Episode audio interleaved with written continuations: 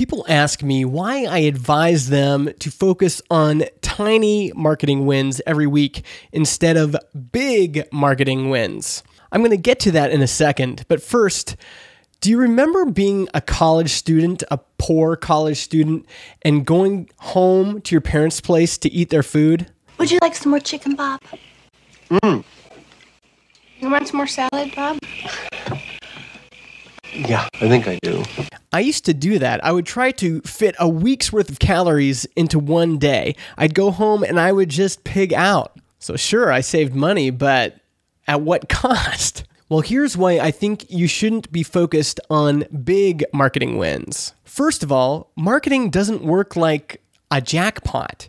You're not going to hit this one magical tactic that's going to cause an avalanche of sales.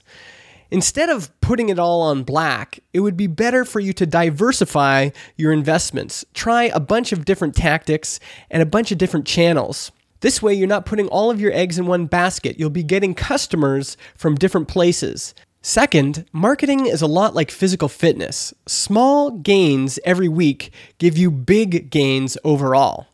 So, if you want to look like Arnold Schwarzenegger, don't just show up at the gym on January 1st. You've got to show up every single week. You've got to put in the work. It's your consistent effort over time that's going to build the biggest muscles. And lastly, for many of you, marketing is a big, hairy, ugly, scary problem. And what's the best way to deal with an overwhelming problem? By breaking complicated problems into simpler problems. Break it into smaller pieces. My advice is this try something new every week evaluate the results, and then double down on the tactics that work. One week, install Google Webmaster Tools and learn how to use them. The next week, try blogging on Medium. The week after that, uh, run a small Facebook advertising campaign. So implement something small every week, evaluate the results, and then double down on what's working. By the end of the year, these baby steps will have turned into big wins overall. Now, the challenge most people have is they're like, I need a guide, I need a system. And some folks hire growth marketers to do this. They're usually around $300 an hour.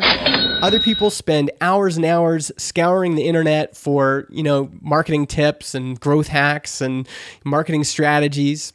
So you can either spend a lot of money or you can spend a lot of time. What I've done with Tiny Marketing Wins is I found a middle ground. Every week, I'll send you a new small marketing tactic you can implement on your website. And I will guide you through the complexity of online marketing without having to spend thousands of dollars and without having to spend thousands of hours. If you're interested in that, go to tinymarketingwins.com.